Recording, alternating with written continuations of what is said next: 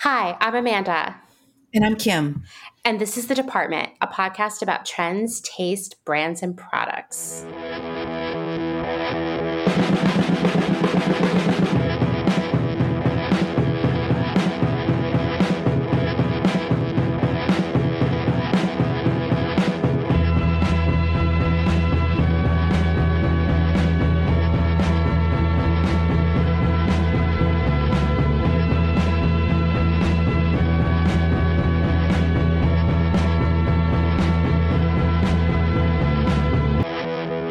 To episode 15. You know, we, uh, I guess, the, uh, episode 14, we were talking a bit about getting ready for hunkering down this winter and making it as comfortable as possible in your home space. And this episode, we're talking a little bit more about home, home nesting trends, homesteading, all of those things, um, kind of wrapped up in one? For me, part one of quarantine for us, the earlier part of this year, for me was so defined by the amount of Netflix that I watched. I don't mm. know if it was the same hmm. for you. What is interesting, and I don't know if you've heard about this, but Netflix went on this like canceling spree in the last month and they canceled tons of shows. And I know you're going to have some feelings about some of the cancellations. Oh, I didn't know this. Yeah. So, for one, they canceled Glow, Oh, really? Yes. And they're saying basically there's too much of a cast to film safely in the era of COVID 19. And apparently it was kind of an expensive show to film. Mm-hmm. So they just cancel it. They're like, peace. So just cancel. So it's not even like pause, it's full cancel. Yeah. Isn't that crazy? Wow. Another one, now this one's going to hurt you, is oh. Chilling Adventures of Sabrina. Oh, I was just about, oh, what? Why? I know, I know. They also canceled like some other shows that like I don't really care that much about, but yeah. I know people really loved, like Altered Carbon, mm. uh, Teenage Bounty Hunters, The Dark Crystal mm-hmm. Age of Resistance. Mm-hmm. They actually canceled a show that I had really enjoyed the single season of, which was Spinning Out. It was like an mm-hmm. ice skating drama, and it starred uh, one of the stars from Skins, which I loved that show when it was on. Got it. That was sad. And last week, suddenly, I mean, so for some background, I watched so much TV in the early part of the pandemic that I was like, who am I even anymore? I like dream about television. I stay up all night watching television, mm. it's on all day. So I was like, you know what? I need to pull back on that. And so I only let myself watch 30 to 60 minutes of television per day now, which basically is like something I watch with Dustin for a little bit before I go to bed, and that's it. And last week, all of a sudden, I accidentally got hooked on a Netflix show called Away, which stars Hilary Swank and it's about a mission to Mars. but it's sort of really like, that, that, doesn't that doesn't seem very on brand. Maybe the Hilary Swank it was, part. You know, uh, it was sort of like you know that show This Is Us, which is like designed to make uh, people cry, basically. Yes, it is. It's, it's designed to pull your heartstrings. Right. And someone died because of a, a fucking crock pot. This was sort of like, let's take space travel, but also make it, design it to make people cry all the time. Uh, mm-hmm. And so it was kind of surprising that I was getting sucked into the show. And I think it was primarily because it was like a woman led mission. Okay. And there's just like a lot of interesting characters there they were sort of cliche in this era mm-hmm. of This Is Us, to be honest. Like every episode was designed to make you cry. But I get to the end of it, they make it to Mars. Sorry for anyone who was what didn't want to know that yet. Spoiler, they make it to Mars. And that's the end of the season. They canceled the second season. Oh. Uh, and so now I'll never know. And apparently, along with some of these other shows we've talked about, like Sabrina mm-hmm. and uh, Glow, they were very, very popular with viewers, but they just cut them all. Uh, so I don't know what's going to be on Netflix next year. That is really th- okay. First of all, I'm extremely appalled.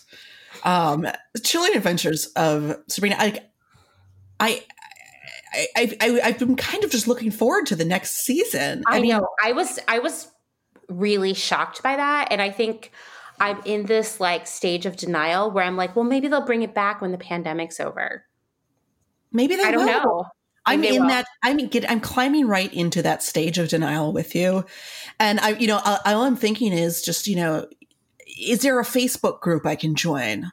Like, I know, I know. I, what can I, do? apparently this away the away show that I was telling you about, mm-hmm.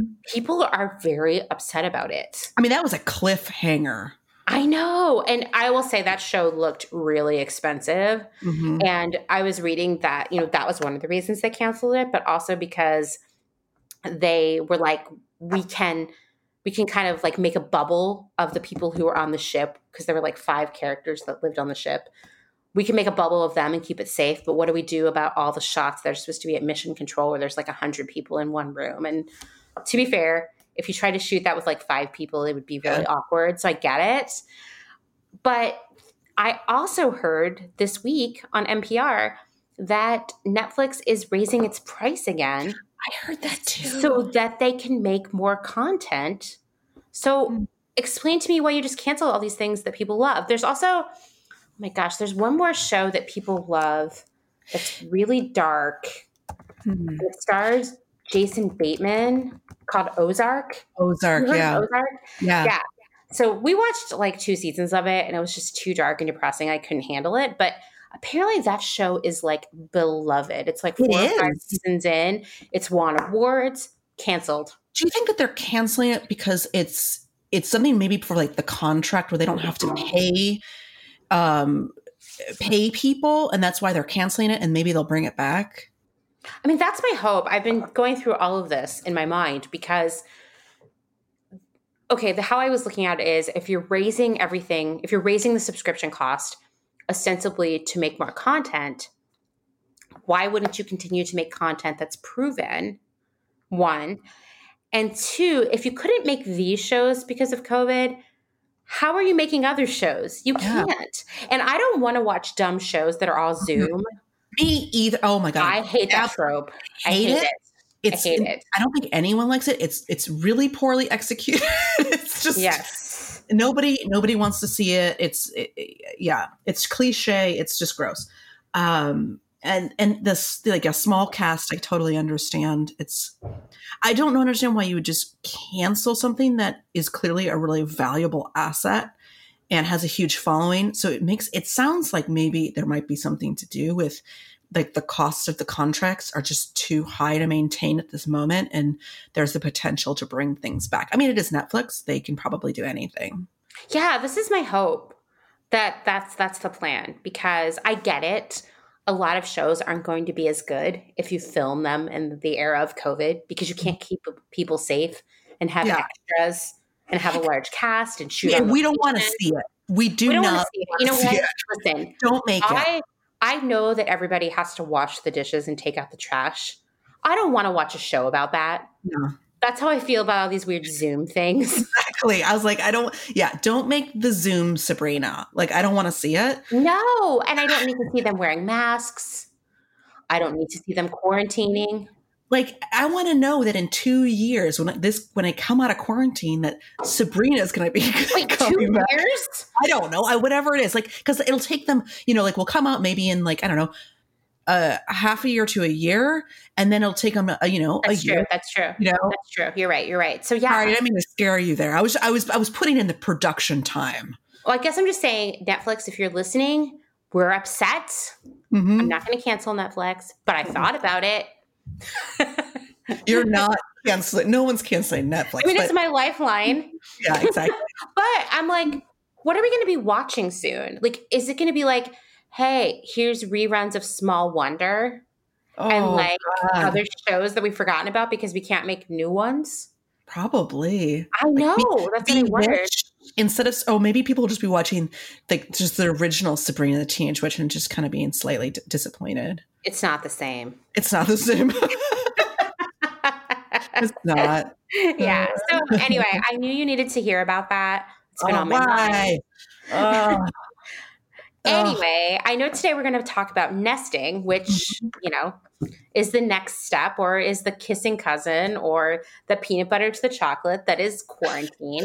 peanut butter to the chocolate. I thought you were going to say peanut butter to the jelly. That's why. But oh, I, gross. you got to have it with chocolate. Yeah, right, right. well, you know, nesting's been low key mainstreaming since well before the stay at home orders.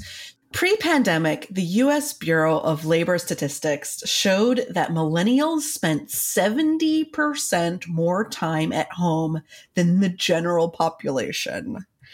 And even before the coronavirus crisis hit, uh, YPulse found that 75% of millennials considered themselves homebodies. so, as political turmoil and social discord permeated the conscious, the consumer trend to nest started to really balloon back in 2018. Which actually, if you look back, 2018 is kind of where all of this crazy stuff started to happen. I feel like every time I look something up, I say 2018. Okay, this is so funny because what I'm going to talk about today too began to develop in 2018 and I was thinking is this because we were starting to get really fatigued by yes. this administration and everything that's come along with it? back in earlier episodes 2018 is like such a pinnacle time period for things even like remember i was talking about the, the trend in vegetarianism and how it went mainstream to accept mm. Beyond meat and everything it's like 2018 mm-hmm. is like like and i've been i'll i'll say it in multiple time periods throughout this this research i did 2018 anyway i just wanted to say that yeah there's something about that year mm-hmm. i mean definitely something to like think yeah. about further the turning point is 2018. I think so. I think so. We'll look back and be like, oh, 2018. Well, you know what else I was thinking about earlier today mm-hmm. uh, when I was working on Close Horse is that I think 2018 is when self care started to take off too. It did. Yes. So interesting. Yes. So, um, anyway, outside was unbridled, alien, and uncertain. Millennial burnout was a threat to the generation, and Hygge was trending super hard. Uh, promising soft, warming, and comforting interiors. So you could control your home environment even if the outside world was problematic and your work life was unbearable. On top of that, more and more apps were making it easier to not just stay at home, but to never leave your home. So Netflix, Hulu, all those food delivery apps, liquor delivery apps, grocery delivery apps, fitness apps, you know, there's no need. And 2018 saw a big rise in what they call the homebody economy and appealing to people that wanted to Netflix and chill at home rather than to go out, socialize, go to establishments, go to businesses, party with friends. Um, so this kind of takes us to JOMO, the mindful opposite of FOMO. So FOMO was widely entrenched in social media in the rise and growth of it. And the Washington Post says Silicon Valley's technologies have further heightened FOMO by nudging us to keep scrolling, to gaze mm-hmm. at other people's glamorous selfies, and to post equally enviable pictures of ourselves billions are poured into figuring out how to make people more dutiful consumers, more attached to our feeds, more willing to purchase the baubles that online advertisers dangle before us. And what better way to do that is through the envy and emulation of others. In short, our self sufficiency and capacity for solitude have been eroded by the corporately manufactured sentiment of FOMO. So, out of FOMO, literally back in 2018, 2019, came this trend called JOMO, a counterculture that emerged, which is the joy of missing out or the joy of disconnecting as an act of self care. And it's this act of rebelling against social pressures and to not accept that pressure of popularity or living the perfect life, to find joy in simple things like just sleeping or couching. So JOMO was increasingly embodied by memes. And I, you probably remember these memes, Amanda, and people relating to this and everyone becoming more introverted. You know, a lot of these JOMOs mm-hmm. were all about like, not wanting to go out and see your friends, like being super excited that plans were canceled, like all of those things. And, and everyone was kind of like, yeah, I relate to that. I relate to that. And those started trending. Jomo was increasingly embodied by memes and people relating to this, um, that comfortable lifestyle as a choice, you know, one that you can make and one that people really actually all started to slowly realize that they embraced as opposed to FOMO. Um, And it wasn't defined by that shame and anxiety of missing out anymore. And I think that's a really cool shift. But the pandemic subverted JOMO even more since it was frowned upon to really leave your apartment uh, or home, let alone socialize. And that pressure to showcase your amazing life, friends, adventures became completely removed from our lexicon. Um, I have a feeling that, you know, with that shift, that weird social anxiety mm-hmm. has, like that lift has probably made life a little bit more bearable you know? I, I, think so. I mean i was thinking the other day about fomo. I love how you dissected it as sort of this tool for consumerism. Mm-hmm. right? I was thinking about how i think that while some of us are really relieved to not have to deal with fomo anymore there are other people who are experiencing it more than ever and there's something super sad about having FOMO during a pandemic. yeah. But those are the people who like went to Halloween parties yes. this weekend and yes. are going on vacation. Mm-hmm. I unfollowed a ton of people last week who have been going on vacation and going to parties and bars and restaurants. I was like, I just don't want these people around anymore. And now I feel sort of sad because maybe they just have this incurable FOMO. Yeah. But I think that we need to erase FOMO from our brains right now. And it's it's it's hard. It you know a lot of I was doing a lot of research about FOMO and JOMO and that JOMO is like being able to embrace like disconnecting. You know, and that like yeah. that is really hard. It is really hard, but I also think FOMO and I can say this as a person who's definitely suffered from it in the past. All of us, yeah. prevents you from enjoying the moment that you're in mm-hmm. and enjoying your life. And I think, I mean, you know, we've been talking about it like, how can this next phase of quarantine be better for us? And I think shedding that FOMO and really being happy with what you have and the things you're doing every day mm-hmm. will give you this sense of peace that you probably haven't had in quite a while. Exactly. This is like a self help post- podcast now. Right, exactly. Well, the only FOMO that should be existing is is like seeing a really epic uh, bread boule that your friend made and wanting to make that also. Yeah, totally. That's a good FOMO. Like, I think if we could strip our social media feeds, because, okay, I'm going to start this by saying there are people who are like, social media is evil. We need to get rid of it. Let's be realistic. That's not happening. And while social media has many negative attributes and many negative influences on our lives, I'm so grateful for it right now because it allows me to stay in touch with people that I otherwise wouldn't be speaking to. Like if if this had happened 20 years ago, you would just not have any contact with anyone you loved for a really long time unless you called them on the phone. And in times when my mental health has been not in a place where I want to text or call someone, or these people who do Zoom happy hours, I don't even understand it. But at least I could scroll through and see what you're all doing and like it or say something, give a comment. So I think social media is actually a good thing or can be a good thing right now. But imagine if we were using our social media to share yeah. how we are coping with staying at home. Here's a cool thing I made. You should try making it. Here's mm-hmm. a tip on making it. What are you doing? Instead mm-hmm. of, look at me, I'm having brunch because you know how I feel about brunch. oh. and I can't what? believe I'm still seeing brunch photos. But make your own brunch. Make your brunch at home. Like yes, now that I will like. Yeah, I would like that. Amanda will like that one. That was the one, the one brunch she finds acceptable. Totally, totally. But I mean, don't you agree with me there that like mm-hmm. we have to stop fueling everybody's FOMO of like what we don't have right now and instead get this JOMO, man.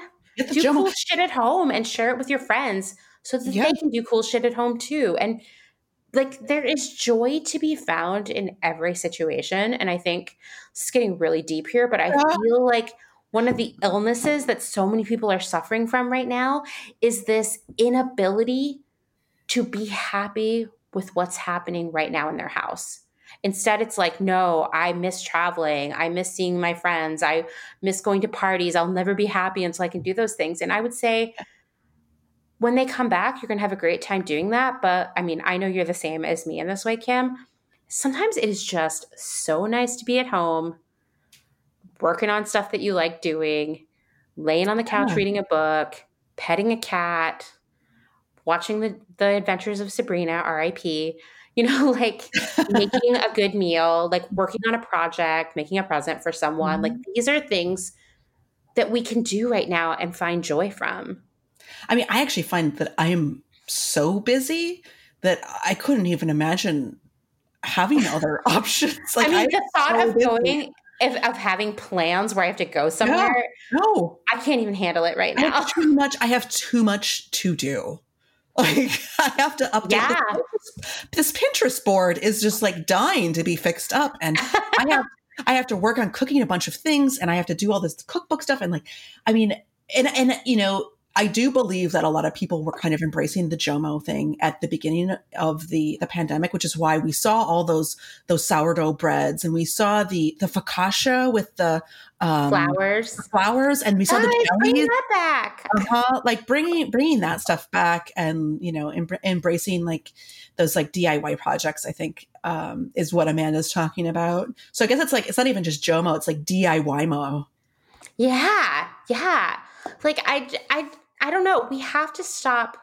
Like, listen, one of the things I had to do was stop looking. You know how like Instagram will send you those reminders of like, yes. look at what you did last year. I kind of had to stop looking at that because guess what? I'm not going to go to Japan right now anytime soon. I'm not going to get invited to a party. I'm not going to go eat in a restaurant, eat a fancy meal, and have tons of drinks. I'm not going to get on an airplane. And so, taunting myself with those memories was making me sad about what I don't have right now.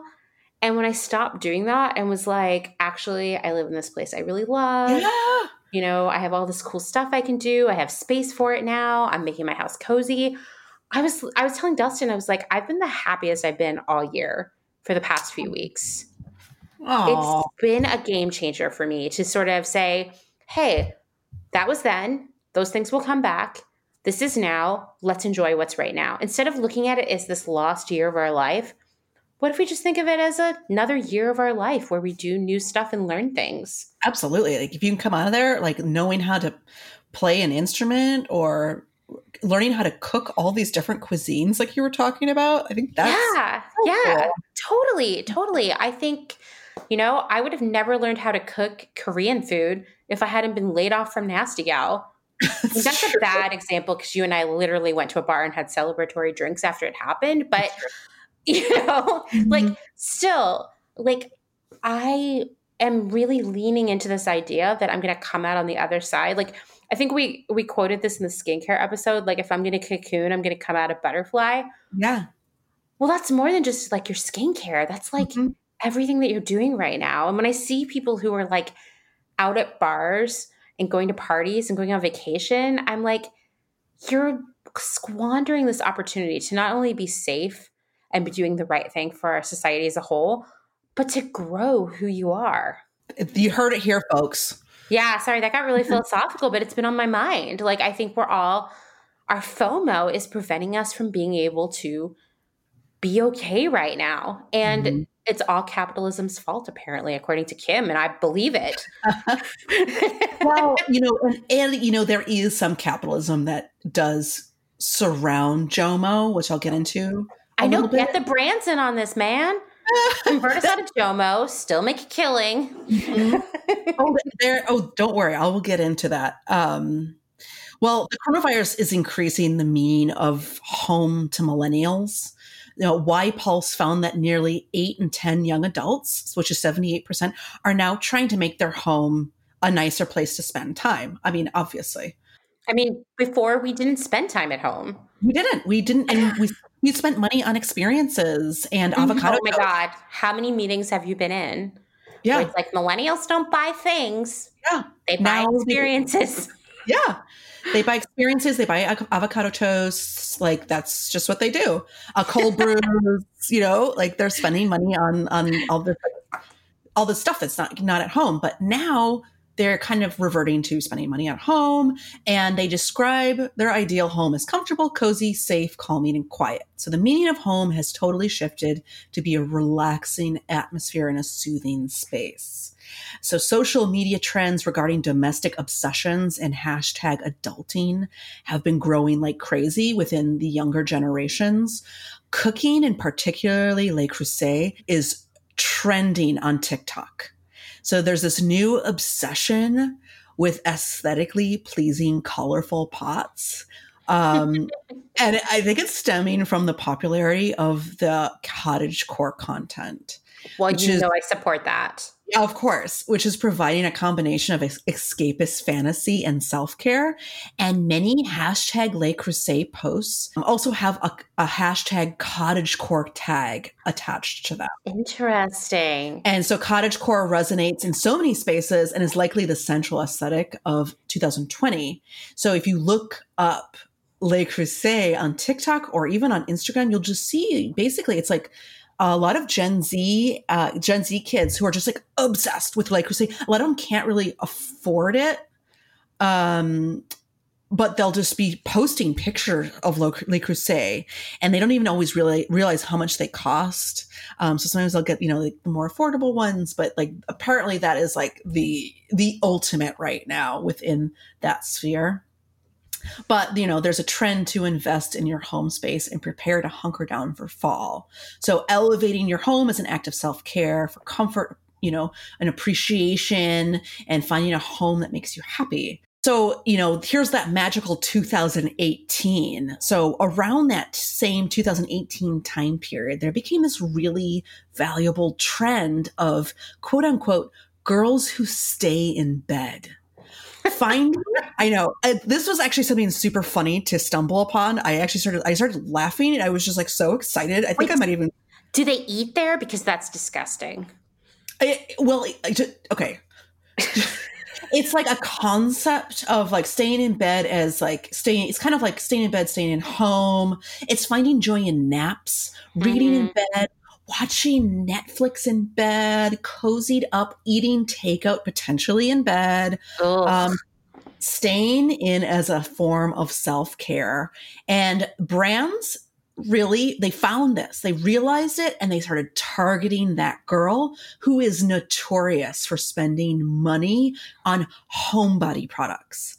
So we're talking bed in a box bedding and linen companies, candles, face masks, all these categories exploded in their sales and saw this huge boon during the pandemic and stay at home orders when more people were just staying at staying in at home, staying in bed. Um, so this fall and holiday, as nesting needs increase, these are going to continue to be popular, and we're probably going to find that they're really hard to come by again there is a company or a brand that was called Girls Night In that got referenced a lot while I was doing research on this. And mm-hmm. I follow them on Instagram. I think you follow them on Instagram. Mm-hmm. mm-hmm. And it's a community that started back in 2017. Their mission is to help you unwind, take care, and connect. With over 130,000 followers on Instagram, they are re- reimagining how people take care through downtime and quality friend time. So the Girls Night In brand and community was based on the belief that as our lives get busier, the more important it is to take a break. With mental health issues on the rise and rates of loneliness increasing in a society that's always on, they believe that taking a break and cultivating friendships is a crucial part of what wellness means, whether that means getting some me time or with a good book or rounding up friends for a good night of fun in. Um, Pre pandemic, there was this trend in merch you could find at like Target and Etsy with all these stupid quotes, like nonsense quotes. My favorite is namaste in bed. Nope, two thumbs uh-huh. down. Namaste in bed that clearly have a market, and there are more than 1,300 items on Etsy that say namaste in bed. Yoga sweaters, doormats, oh. pillowcases, coffee mugs, wall decals, mason jars, hand stamped mimosa spoons. Ew. Anyway, you can find that people are actually living off of these friends. Like this is kind of that live, laugh, love girl elevated to Hate the it. stay in bed so much. person. You know how I feel about it. so, yeah. So as that novelty has kind of worn off and the stay at home orders took away the choice, the importance of the bed still is like one of the most important self care um, trends, and optimizing that in quarantine has become even more and more important. So people that hadn't upgraded their mattress back in 2018 or their bedding are now doing so. So the bedding industry is currently enjoying year over year sales increases in the double digits, well over 30%, with mattresses crushing it. Everything from mattresses in a box um, or these crazy luxury beds over $10,000. They're seeing like insane growth. Um, Amanda, what is your mattress situation looking like? So we actually have a mattress from IKEA, and it was like the fanciest mattress at IKEA, but I love it so much. And I think I told you we talked about Mhm. this a couple weeks ago. We were going to buy one of those mattresses in a box. You know, Yeah. it's like all over the internet. Um, and I was reading all these reviews, and you know, like I like to do, I took it to Reddit. Yeah. And Well, you know, you're going to get an honest opinion because totally, totally. I mean, Amazon, you sometimes sell. Oftentimes, that's paid. Mhm. Um, if you go to someone's website, you know they they'll use these these comment social proof apps, but you can you could you could pull out a lot of the negative reviews if you want. You can edit them. It's real, real. But I think for probably a lot of people who are listening right now, they're probably shocked to hear that the reviews you see online are not as, I don't know, like reliable as you might think, Honest. right? Yeah, as honest. I think that's a good that's a good way to describe it. So, yeah, so I went, I took it to Reddit, and uh, people were saying like, "Hey, I tried this mattress, I tried this mattress, I tried this mattress, but honestly, the best ones out there." Are the top of the line ones at IKEA. And I was like, oh, o- okay, well, let's just, this is obviously in a world in which you can go places and try out beds. But we went to IKEA and we found the corner of the mattress showroom where they had all the most expensive ones. And when I say most Uh-huh. expensive, I'm talking four or five hundred dollars. Like not that much for a mattress, right? We tested them all out and we found one. We were like, this is the bed. And I I want to say that was like two, three years ago. And this mattress is still incredible. Every time I get into bed, I think literally think to myself every night, this is the best bed ever. So I think that's the advantage of I'm not saying like I listen, I have plenty of problems with IKEA, but I will tell you their mattresses are good if you don't buy the cheap ones. And one of the advantages is you can actually go lay on it and kind of see how you feel about it. And I was stressed. I know not now, right? I was stressed about buying the wrong one because mattresses are expensive and you have to get a good one or you will regret it. I have learned this lesson a hard way. Ask me about the years I slept on a futon. Good lord. Mhm. Glad that trend passed. Yeah. yes. That was like my entire college existence. yes, I mean that was like in the 90s you were cool if you had a futon. Absolutely. You were sleeping terribly, but you were cool. Mhm. Exactly. I- well, because it was just like a, it was like a weird fold up mat. I mean, the if your mattress folds, it's not a good sign. And I, it's so funny. I haven't thought about futons in so long, but there would be stores that just sold futons. What Yes, happened to them? Yes. I well, I mean, I feel like they just the bed in the box took over. Yeah. So there's a trend that passed the futons. I mean, like in Portland, Oregon, there were multiple futon Yes. stores. Yes, and it, it was it was a super hot commodity. I think my sister had one in her bedroom, and my mother was just like, "You have like the best bed. It's the coolest bed." And my sister's like, "It's a futon, mom." I mean, even my mom was like, "Oh, I got rid of your bed in your in the spare room, and now there's a futon in there." You know, it was like Yeah. even They- the parents were getting in on it. Still, it's the height of sophistication. It's so funny. I haven't thought about futons in so long. Anyway, it's like Japanese, or what was it? What was it is well. I mean, they are Japanese, but I'm going to tell you this: having slept on the futon mattresses there versus the futon mattresses that were available here, and the difference could not be more striking. like in terms of quality and comfort. Yeah, like yeah. like we the first time we stayed in a traditional Japanese hotel and they brought in the futon mattresses and laid them out on the floor, I was like, oh, oh. God. Oh. Best night sleep of my life, swear to God. so comfortable so like firm but like mm-hmm. yielding anyway not the futons that we know here in the united states wait i have a question about your ikea mattress so what what's like the is it super firm or soft pillowy like what what it's super it? firm and mm-hmm. that was like a turning point for me because i always thought of myself as a pillow top gal we went to japan and the bed in our hotel room where we stayed the longest on our first trip was pretty hard. Mm-hmm. The first time I laid down on it, I was like, oh, fuck. It's going to be terrible. And then I woke up the next morning and I was like, I feel like a new person. Like, I can't explain it, but I had slept the most deeply that I ever had. And we continued to do that every night. And when we came back, we were like, we're going to get a really firm mattress. Now, the mattress we got is not as firm as the one in Japan, but it, it's just soft enough. I don't know. It's it's the firmest mattress I've ever owned for sure, and I just feel like I sleep so deeply. I don't get uncomfortable and toss and turn. Uh, hmm. I don't know. It's I. It's not for everyone. I know, but like I said, I always thought I was like a big, smushy mattress person, yeah. and I guess I'm not.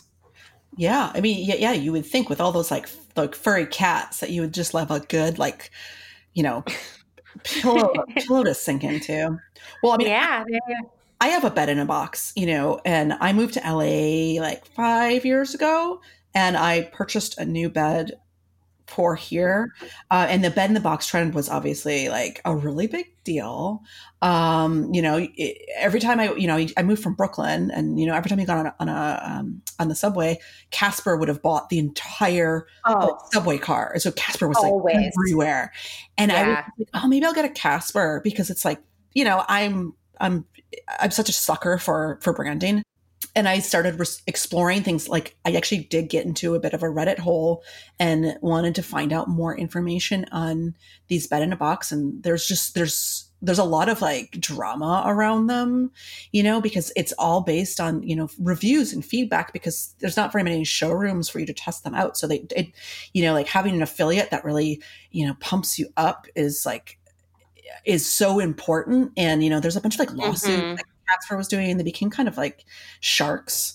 Um, oh, really? Yeah, for like getting good reviews eh, because it really it does define you. And um, uh, anyway, so but back five years ago, I was doing a bunch of research and I wanted a bed in a box. And I saw some reviews that, you know, Tuft and Needle kind of sounded like it was actually more up my um, my alley mm-hmm. because it was, like, it was firm but soft, but it was a little bit firmer than Casper, I believe. I totally don't remember exactly what it was. Um, and I ended up getting it, and it is one of my favorite things in the world. I love it so much. No, I've heard good things about those. You know, when I was on my mm-hmm. Reddit mattress deep dive, mm-hmm. a lot of people were kind of like, Casper sort of sucks and is mm-hmm. disappointing. Yes. Purple is overpriced. Yes. But people were like, Tuft and Needle is really legit. So that makes yeah. sense to me. See, just proves that Reddit is right. You've slept on it. Oh yeah, it was so comfortable, so comfortable. Mm-hmm.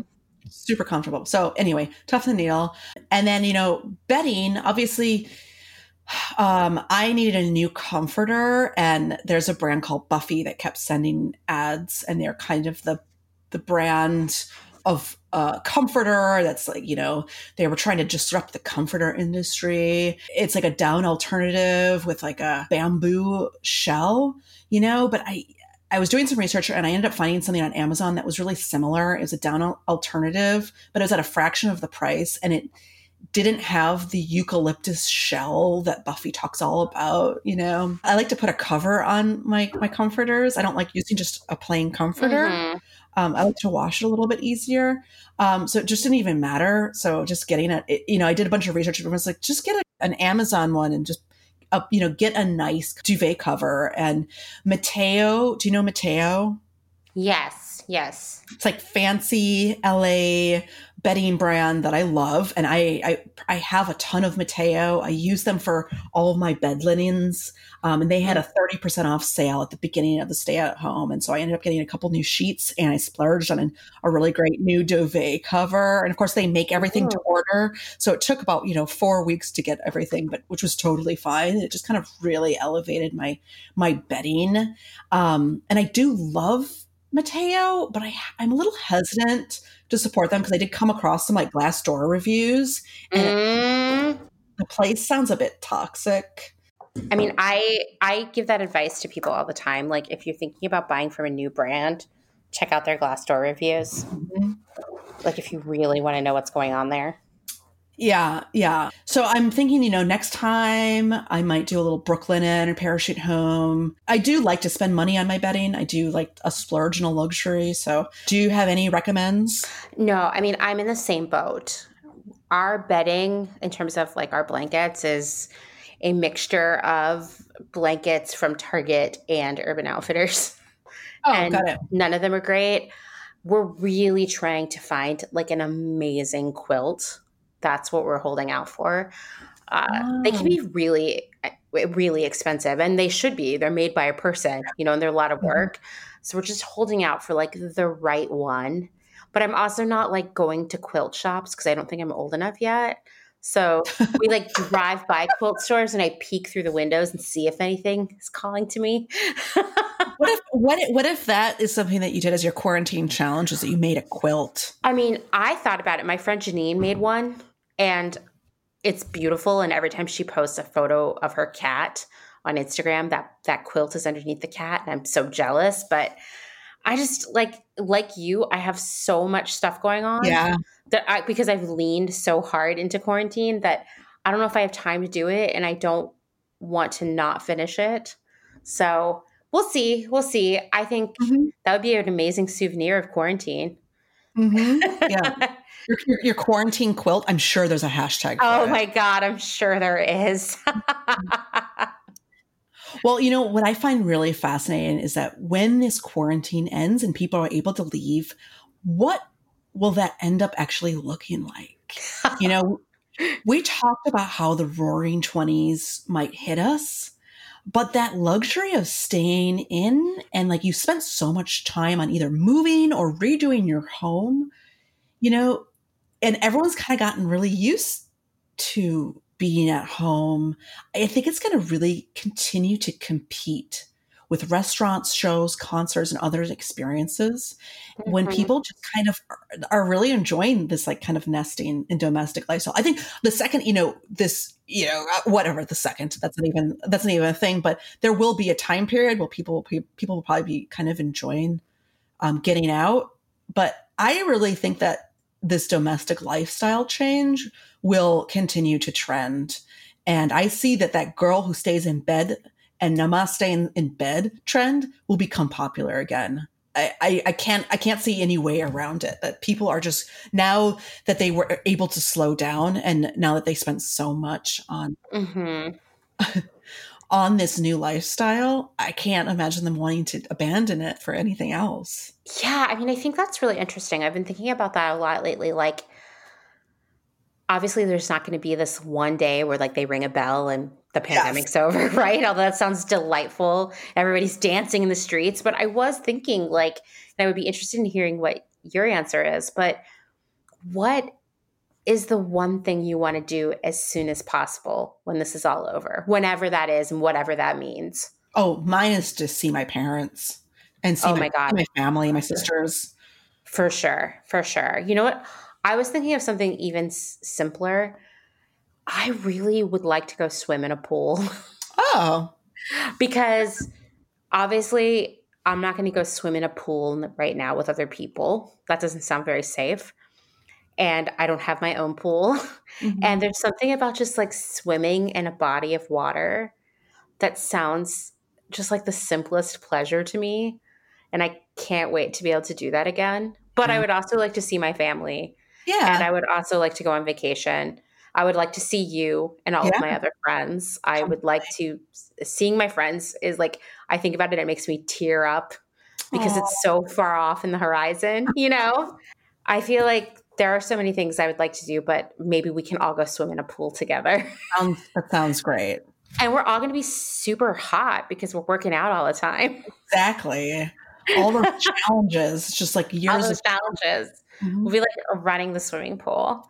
I mean, I am seeing a, some noise out there about how people are starting to grow um, antisocial and actually uncomfortable with socializing. I mean, that's my whole life. So, yeah. welcome to being me. I could I could see that. I mean, I was wondering about that. Like, I mean, we as we talked about earlier, there are some people who are just like so resistant to quarantine. like they're doing everything they can to avoid it. But what about the rest of us? Like imagine having to get all dressed up and go somewhere, all that work, you know, of doing that and then like calling an Uber or finding a parking space and making reservations and yeah, then splitting the check and everyone's Venmoing everyone, or you have that one person who tries to take control but can't do math, and like, yeah, you go to a party and it's really weird, or bad Tinder dates, or Tinder, Amanda. no one uses Tinder anymore.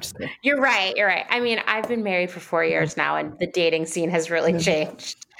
But I guess I just think like it's. I don't know. I I'm going to tell you that like I've always had. I get a lot of weird anxiety from making plans with people, and when I moved to LA, it was this huge adjustment because everybody would want to make plans like way far in advance. It'd be like two weeks from now, do you want to get drinks after work? And I'd be like, why two weeks from now? And like, what if I don't feel like it that day and it would give me anxiety? Mm-hmm. And now I don't have to worry about that anymore. Nice. like, yeah. Do whatever I want. And so I do wonder when I have to start putting on makeup and getting dressed up and putting on shoes that are less comfortable and getting in the car and all of that, like, will I want to? I don't know. I don't know, right? Yeah. It's nice, yeah. It's I, nice not having that choice. I know. I know. It'll be interesting to see what happens because, mm-hmm. like, some people are chomping at the bit already. People, yeah, and they're going to get right out there. I mean, they never stopped. There's they've been out there, mm-hmm. right? Yeah. And then there are the people who are like us, who are like, ah, finally, I'm my best self. Yes, peace and quiet. finally, yeah, totally, uh-huh. totally. But you and I were also like the kind of kids who entertained ourselves. Yes, and not everyone is like that, mm-hmm. you know. So I'm content just being mm-hmm. at home. It feels good. I have all my projects, you know. So we're talking about feathering your nest, which I think is a saying. I don't know. It sounds kind of creepy to feather your nest, but anyway. Kind of a live, laugh, love girl phrase. oh, it is gross. Imagine it in that font mm-hmm. that the live, oh, laugh, love girls love. God, like a cursive. Oh. oh, so they've ruined cursive. Exactly. Okay. So we're telling you all these things you can do to sort of upgrade your home space. And I believe in that 100%. Like you must do that. But I want to remind you that this world is already filled with way more stuff than we could ever use. And that includes home goods and furniture. I mean, think of all the crazy throw pillows and elaborate pet beds and rugs and weird furniture at every single home goods in this country. Kim, I'm telling you that I one time was in at Home Goods and I saw this, I'm not making this up, a life size pumpkin carriage. what? That I guess you put in your living room. What? Wait. It was yeah. it wasn't a display? No, it had a price tag on it. I want to oh. say it was six hundred and ninety nine dollars. That's actually kind of cheap for like a. so you know, it's close out. so specific. Like, imagine having in there with your pumpkin spice latte. it takes up like half your apartment, but whatever. It was it was made of like metal or something metal like with like vaguely glittery paint. It was so bizarre. and I mean, think of all the stuff you see in home goods alone. I stayed in this Airbnb once that was entirely the craziest furniture you could get at home goods, like lots of like hot pink velvet like Louis the Fourteenth chairs and stuff like that, and like weird thrones and gold. Everything had gold trim. Oh, oh, so crazy. Anyway, that's just one small part of all the crazy home stuff that exists in this world. So we just moved as you as you know and we needed a lot of new things for the house. I mean for one it's literally twice the size of our old house but also just needed things that didn't come with it. Like it didn't have a washer and a dryer. We needed a portable dishwasher because i don't i hate washing dishes and we needed some furniture things. And you know once again this goes back to me being like really committed to making our house as cozy as possible during quarantine. So I thought maybe it was just us, but it turns out we're not the only ones thinking this way. Uh, Facebook Marketplace has been on fire for the last few months. I never thought I'd be talking about Facebook because it's such a dinosaur. It's for like boomers, right? Yeah. But furniture listings on Facebook Marketplace have increased nearly 100% since April. And I'm going to tell you, we have found some amazing stuff on Facebook Marketplace. I think that's awesome. I mean, I'm wondering, it must be because, I mean, Craigslist is even more ancient than Facebook. Like when you, it's true. It and so I mean, clunky and horrible. It's terrible. And I mean, I don't know if it's this way in LA, but here in Pennsylvania, Craigslist is so sketchy. Mm-hmm. Like 90% of what's on there is a scam now. So, mm-hmm. or you're going to get murdered. So people have moved to Facebook. There's like those apps too, those like the, and those also just are kind of like sketchy and they, everything feels gross and like, mm-hmm, and like mm-hmm. used and just like blah. Anyway, sorry, I didn't mean to interrupt you. No, no, I I mean, and if I have this feeling of like Facebook of like mm-hmm. what's it good for, but Dustin somehow stumbled upon Facebook Marketplace and started finding really cool stuff all the time, huh. and then I got sucked into it. And right now, there is so much good stuff on there because well, I'm going to go into that, but like people are starting to recognize this as a good place to find stuff. Yeah um, Nextdoor uh, is a local is like a social networking service for neighborhoods. And what's great about it is you actually have to prove that you live in that neighborhood before you can even join. Oh. So it's literally your neighbors on it. And they said that furniture sales were up 28% in August of this year compared to the same time last year. And I never even think of Nextdoor as a place to buy stuff. So I thought that was pretty interesting. So, why is this happening? Well, for one, people are looking for hot deals on furniture because furniture is so expensive and our economic future as a country is so uncertain. So, this is a good time to look for some hot deals, right? Also, and I'm really happy about this, people are thinking more about consumption and its impact on the environment. And this trend of buying secondhand home goods has been picking up momentum for the last few years, specifically since 2018. Yeah. Why? It's so weird. So, seven out of 10 secondhand buyers are under age 45. Nearly six out of 10 of them have household incomes of less than 75,000, and nearly half live in an urban setting. So, we're talking about like city dwelling millennials. Mm-hmm. That's who's driving this surge in secondhand furniture. Well, and then there's a lot of people just moving, and it's so expensive to move. And you're probably just like, I don't know if I have to move again at some point. Like everything's totally. so uncertain. Like, why would you invest in like another, uh, you know, couch or whatever when you don't even know if you're going to be able to move it? Totally, totally. Trust me, I've been through some moving. It sucks. And I'm sure I'm sure that there's more listings, better listings on there because there's so many people moving, so they're just listing more. So there's more options. Totally, totally. Because there are some very interesting phenomena happening all at once as the result of the pandemic. The first one is that a lot of people are moving home, as in with their parents. In a September poll from the Pew Research Center, 52% more than half wow. of 18 to 29 year olds reported living with their parents because of COVID 19. And mm. here's something depressing.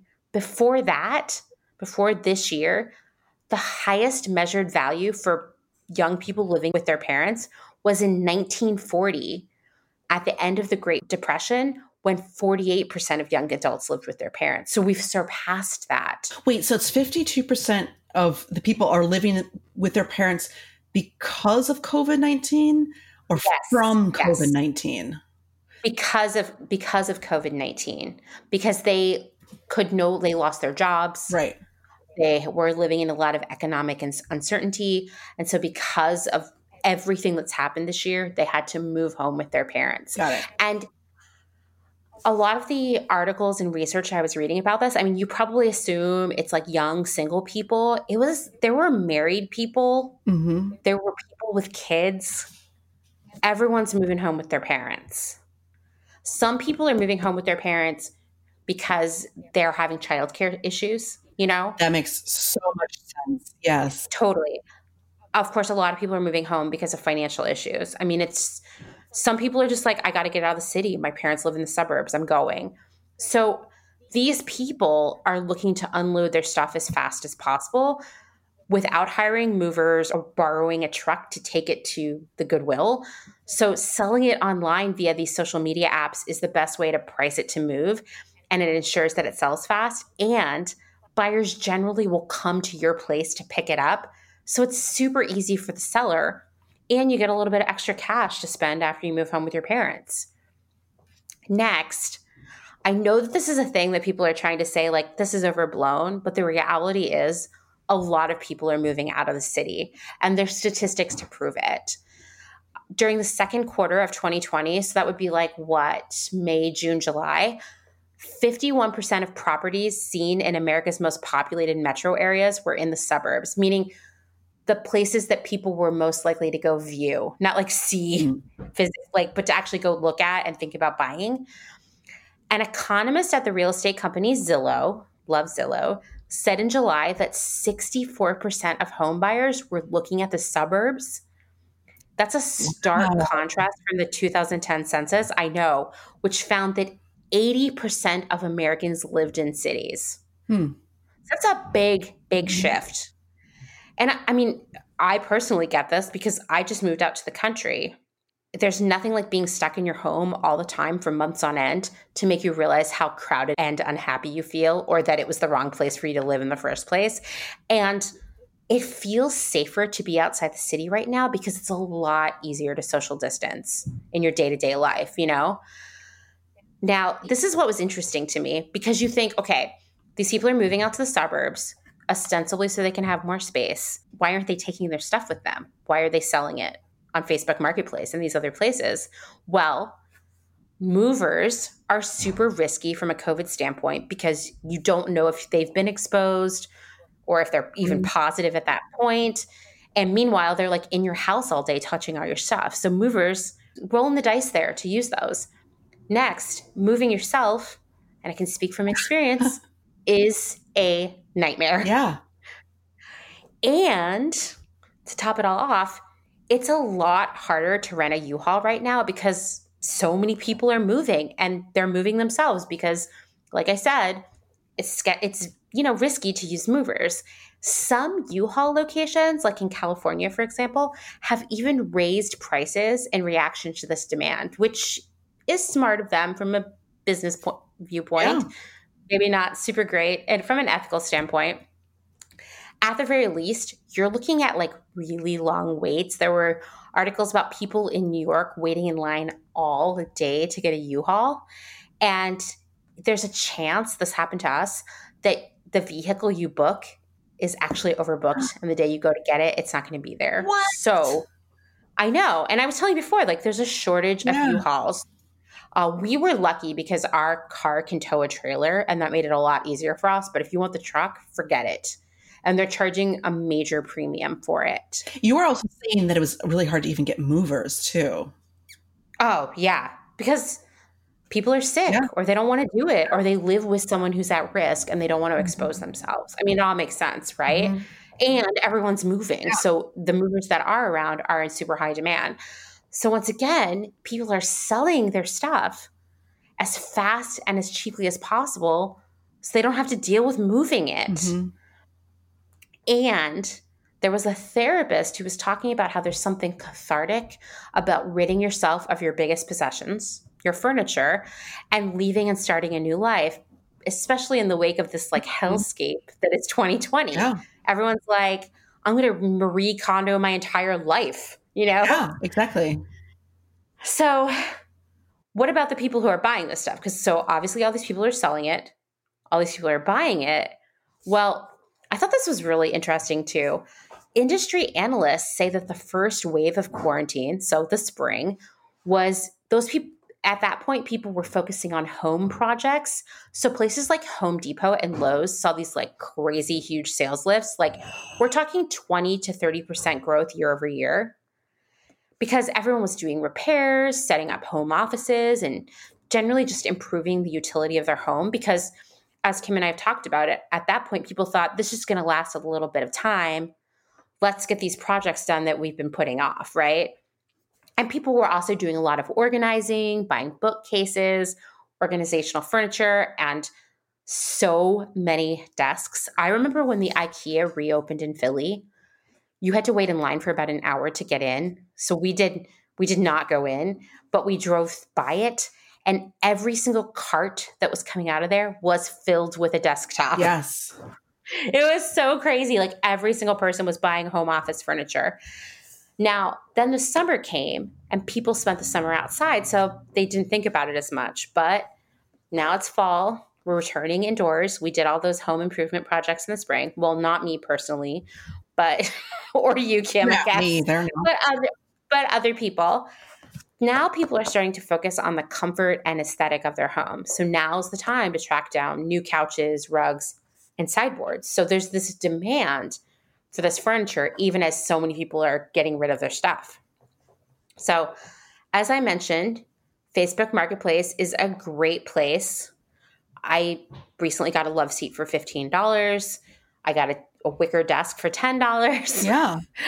um, we got our dishwasher for 90 bucks. Wow. I mean, I would say no matter what you're into, it exists on Facebook Marketplace. And if you're like, oh, I specifically want this couch from West Elm, search exactly that couch from West Elm on Facebook Marketplace, and you're probably going to find it. Hmm. Uh, I was reading that a lot of the most popular things to both sell and buy right now are like West Elm, Anthropologie, uh, Pottery Barn, CB2, IKEA, hmm. CB2, totally on the list. Like all of the brands that you would suspect. It's not just like arbitrary used couch. Like there's a lot of barely used brand, like almost brand new stuff out there. Wow. Uh, also, if you really want to go deep into this, because once again, I think Facebook is like so stupid, but there are a lot of these like buy trade, buy nothing, and yard sale groups. I just joined like 10 of them out here in Lancaster County. And it's the same kind of thing of people who maybe don't want to pay the fees associated with Facebook Marketplace, but they're selling stuff. Dustin has actually found some really cool stuff that way. Um, at the very least, it's really amusing because you'll be like, why is someone selling that one pair of socks? But it's interesting. There's some weird stuff for sure, but uh, most of these people, like in my experience so far buying from Facebook, are totally into like a socially distant transaction, but also being safe because we're dealing with strangers. So very few people, at least out here, make you go to their house, or if they do, they put it on the porch. Oh, got so it. it's very safe. Uh, the couch we got last week, we literally met the guy outside the police station. I mean, really? Was like, was that yeah. his idea or yours? It was his idea. I was like, why are we going to this municipal building? And then I saw it was the police station, and I was like, that is really smart. So, also, you know, we mentioned Craigslist. I feel like depending on where you live, Craigslist is better than other places.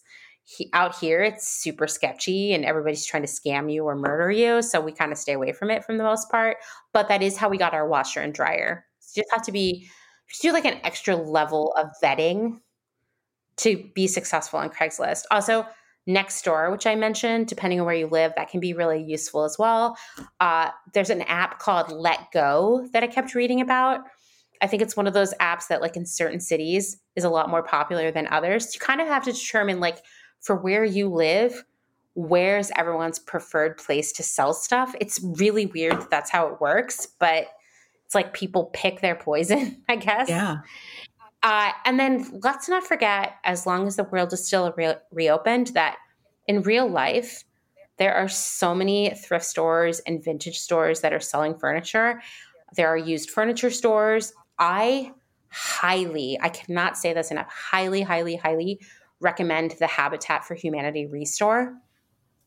They always get some really crazy vintage furniture because basically a lot of their stuff comes from uh, like, you know, contractors going in and gutting an entire house and they bring it and donate it all. So it'd be like furniture, light fixtures, wood, doors, oh. windows, you name it, and bathtubs, like whatever. And they everywhere I've lived, they managed to gut a whole lot of like these amazing mid-century homes. So if you're looking for mid-century furniture or light fixtures, that's the ticket Authentic. for sure. Yes. Yeah, yeah, and always at a really good price. And you know, Habitat for Humanity provides housing for homeless people, and the charity is pretty on the up and up. So can't recommend them enough. Very cool. Yeah, that's all I have. Wow, that is a lot, Amanda. I mean, obviously, because you've been moving, you've done so much research. So mm-hmm. super valu- valuable. Yeah. And I just feel like, you know, I think of places like the container store oh, and I get really depressed because plastic. that's all like future garbage. Yeah. yeah. Yeah. And to a certain extent, IKEA as well, because a lot of things you get there, you can only take them apart maybe one time and that's it. They'll never go back together again. And so, if we can come up with ways to waste less home stuff, we need to embrace that because we talk about like the epidemic of, you know, fast fashion. It takes a whole lot of stretchy jeans and jeggings to equal one whole couch that you threw out. Yeah. you know? Yeah. And we don't talk about I call it like the the home goods industrial complex. We don't talk about it as much as we should. That's true. I mean, eh, the the size of a couch in a landfill is like how many oh. stretchy leggings? Right, right. And I always noticed in my neighborhood in LA, there was this epidemic of abandoned computer desks. Oh. like, like I don't think people really buy or make computer desks anymore. We've all accepted now you can just sit at a normal desk with your yes. computer. Yeah, you're talking about like the 90s one that's like shaped. Oh, and it's like yes, it's like a weird yes. plastic like laminate top. And there's like a there's oh. like a shelf for your yeah. printer and stuff. Yeah. So Gross. terrible. My neighborhood in LA had at least one abandoned on every block and I think about that like, oh, like why? Because I get it. Those things are ugly and they can't be used for anything else. And they have, like I said, no aesthetic value. You're not going to be like, ooh, a vintage ooh, 90s computer desk. This is like my personal flavor. Like, no. Didn't no. Seinfeld feature this one? anyway, uh, so also hot tip if you live in LA and are looking for a computer desk, go to Little Armenia, just drive around a little bit. You'll probably find one. but yeah, so I think like in, you know, maybe you don't want to reuse a towel or a comforter, but you definitely could reuse a couch because yeah.